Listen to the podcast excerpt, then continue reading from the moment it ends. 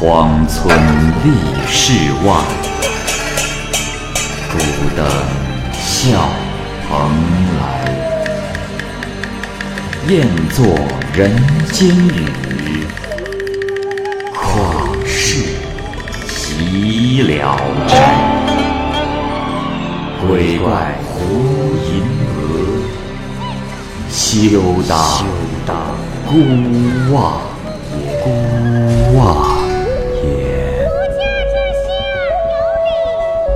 白话聊斋故事，《聊斋故事》之泥鬼，蚂蚁播讲。我的同乡唐继武翰林，年幼的时候曾经被一位表亲带到庙里去玩耍。唐翰林从小就洒脱不拘，胆子最大。他在庙中看到了泥鬼，他的眼珠子好似琉璃做的，又大又漂亮，他心里就喜欢得不得了，于是就悄悄地挖取了出来，揣在怀里带回了家。他们刚到家，表亲就得了疾病，开始一言不发。不久，他忽然坐了起来，厉声道：“是什么人挖了我的眼睛？”又吵又闹，叫个不停，谁也不明白原委。唐继武这才把自己在庙中所做的错事说了出来，于是全家人祷告说：“大人，小孩无知，一时贪心，不想使您的眼睛受伤，我们这就还给您。”泥鬼这才大声地说：“如果是这样，就没有事了，告辞了。”说完，就只见表亲扑倒在地，昏死过去。过了好半天，他才苏醒过来，对刚才发生的事情是一点儿也不清楚。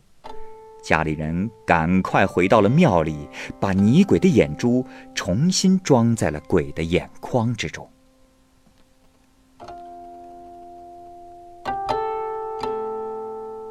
梦别。李先生名宪，字王春，他的祖父和我的叔祖玉田公有深厚的友情。某日深夜，李先生的祖父梦见玉田公来到他的家里，交谈中他神色凄然。李先生的祖父问道：“玉田兄，不知你深夜来此有何事啊？”玉田公说：“兄台，我即将远行啊。”李先生的祖父又问：“不知玉田兄是要去哪儿啊？”玉田公回答说：“此去路途遥远啊。”说完就走出了宅门。李先生的祖父送玉田公，二人走进了一个山谷，看见了一条巨大的缝隙出现在石壁上。玉田公便拱手和李先生的祖父告别，然后背对着大石缝，慢慢的倒行，进入了裂缝之中。李先生的祖父连声呼喊他，他也不答应，然后梦就这样醒了。到了天亮时分，李先生的祖父把这个梦告诉了太公李敬一，命他同时备好吊唁的用品，说：“玉田公恐怕已经去世了呀。”太公李敬一建议先派人探听一下，如果这事儿是真的，再上门凭吊也不迟。可是李先生的祖父不听，直接穿上吊丧的白衣，前往玉田公的家。一到玉田公家的门口，就看见丧事的门幡已经高高的挂在了门上。呼呼，古人对待朋友，不管生死，皆彼此信任。可见后汉书中所载张绍的灵柩到墓穴不肯前进，直到好友范氏到来并致宴之后，葬礼才顺利的完成，那一定是真实的。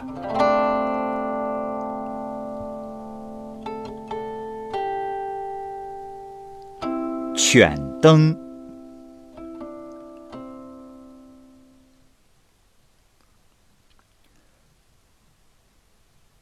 光禄寺蜀丞韩大千的仆人夜里住在储放杂物的敞篷里，他看见楼上有灯像明星一样的闪闪发光，不一会儿那灯就忽明忽暗，灯光落地之后又变成了一只小狗。仆人看了狗一眼，狗转身就跑到房后面去了。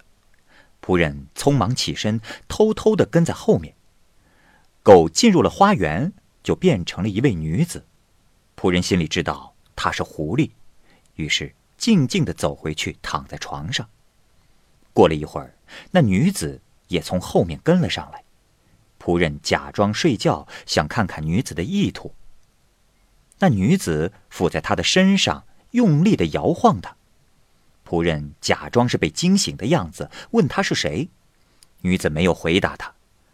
仆人又说：“啊，你莫不是楼上的那点光亮吧？”女子说：“既然知道，还问什么？”于是二人共枕同床，极尽鱼水之欢。从此两人白天离别，晚上欢会，竟然习以为常了。主人韩大千是终于知道了这件事儿，命两个仆人与他同睡，把他夹在了中间。早晨，两个仆人醒来，却发现他躺在床下，也不知道是因为什么。主人一听是更加的恼怒，就对仆人说：“好，竟有如此之事！那女人再来时，一定要把她捉来见我，否则我定饶不了你。”仆人不敢申辩，只好答应着退了出来。仆人心想：这捉她吧太难了，不捉他吧又难逃鞭责。他正翻来覆去地想着，不知如何是好，无计可施之时，忽然想起那女子啊，有一件小红衫总是贴身穿着，从来不曾离身。想到这一定是此女的要害，拿到她就可以胁迫她就范。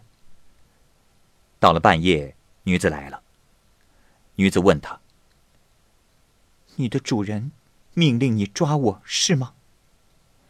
仆人回答说：“这确有这件事情，但是我们两个感情深厚，我又怎么会这样做呢？”啊！到了睡觉的时候，仆人偷偷地用双手剥取了女子的小红衫，女子情急之下哭出了声来，她竭力地逃走了，再也没有回来。后来，这个仆人从外地回来，看见路旁坐的正是那个女子。当仆人走到她面前时，她却用袖子遮住了脸。仆人下了马，大声地说：“娘子，为什么遮住脸呀？”女子于是站起来，握住了他的手，说：“我以为你早已忘记了旧时的相好，现在看来你还没有忘记旧情，以前的事情情有可原。我知道你是趋于主人的压力，没有办法，我也不再怪你了。但你我二人再无情分，今天特地为你备下小酒宴，请你入席做告别。”当时正值初秋时节，高粱长得十分高大，女子就拉着他的手，和他一起走进了高粱地。仆人很快就看到高粱地中有一处深宅大院。仆人拴好了马匹，走进了宅院。这厅堂里的酒席是早就摆好了，他们刚刚坐定，又有许多的人来斟酒布菜。不知过了多久，太阳就要落山了。仆人因为有事要回复主人，就向女子告辞了。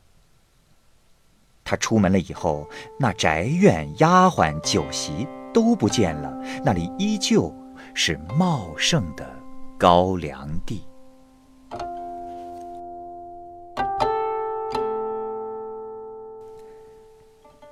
杜甫。韩道士住在本县城里的天齐庙，他通晓多种法术，而被人称为仙人。先父和他最为友善，每次进城都会去造访他。有一天，父亲和已故的叔叔进城，打算去拜访韩道士，正巧在途中遇见了他。韩道士就把钥匙交给了父亲，并且说：仁兄，这是钥匙，请先进屋等我片刻，我随后就来。父亲就照办了。但是当父亲开锁的时候，韩道士已经坐在了屋子里。关于韩道士诸如此类的怪异事情还有很多。在此之前，我的一位族人非常好赌，通过父亲便认识了韩道士。当时大佛寺来了一个和尚，专用掷骰子来赌博，赌注下得特别的大。我的那位族人非常欣赏他的赌法，就押上了全部的家当，结果全部输了个精光。族人越输心中越发的急，便典当了田产又去赌，这一夜之间是输得天昏地暗，血本无归。从此那族人便郁郁不乐，于是就去拜见韩道士。韩道士看见族人是失魂落魄、语无伦次的样子，就问他是怎么回事。族人于是说出了同和尚赌博的经过。韩道士笑着说：原来是这样，赌博没有不输的道理，你如果能够戒赌，我倒是能帮你赢回所有的钱产。族人说：这还请高人指点，只要能赢回输掉的钱，我就用铁杵把骰子砸个稀巴烂。于是韩道士就在纸上写了一道符咒，让族人藏在衣服里。韩道士又嘱咐说道：切记，只要收回原来的财物，就要罢手，不可以得此忘彼，贪得无厌，你可记清了。韩道士说完，又给了他1000文铜钱，约定赢了钱之后再还给道士。族人满心欢喜地去赌博了。和尚验看了他的赌资，不屑于同他赌，族人要求一致定输赢。那和尚笑着答应了。然后族人尽其所有的钱财为赌注，和尚先掷了一回，没有胜负。族人接过骰子，掷了一次就赢了。和尚又放下了2000文作为赌注，又输了。和尚的赌注渐增到了几十千文，明明看清楚是上彩萧瑟，族人一吆喝就变成了次彩卢色，又或是次彩滞色。就这样，族人不久便赢回了所有输的钱。族人暗自琢磨想再赢几千文就更好了，于是又是赌。可是每次掷骰子都只是掷出了次等彩，赌运开始不佳。族人心中暗自奇怪，偷偷查看带来的符咒，却发现那符咒早已不翼而飞。族人大惊失色，赶紧罢手。族人带着钱回到了庙里，除了偿还韩道士1000文之外，核算了自己的得失，恰好跟原来输掉的钱相等。后来族人惭愧地请韩道士原谅他丢掉符咒的过错。韩道士笑着说：他已经回来了，我事先一再嘱咐你不要贪心，可是你就是不听，所以我早把他招回来了。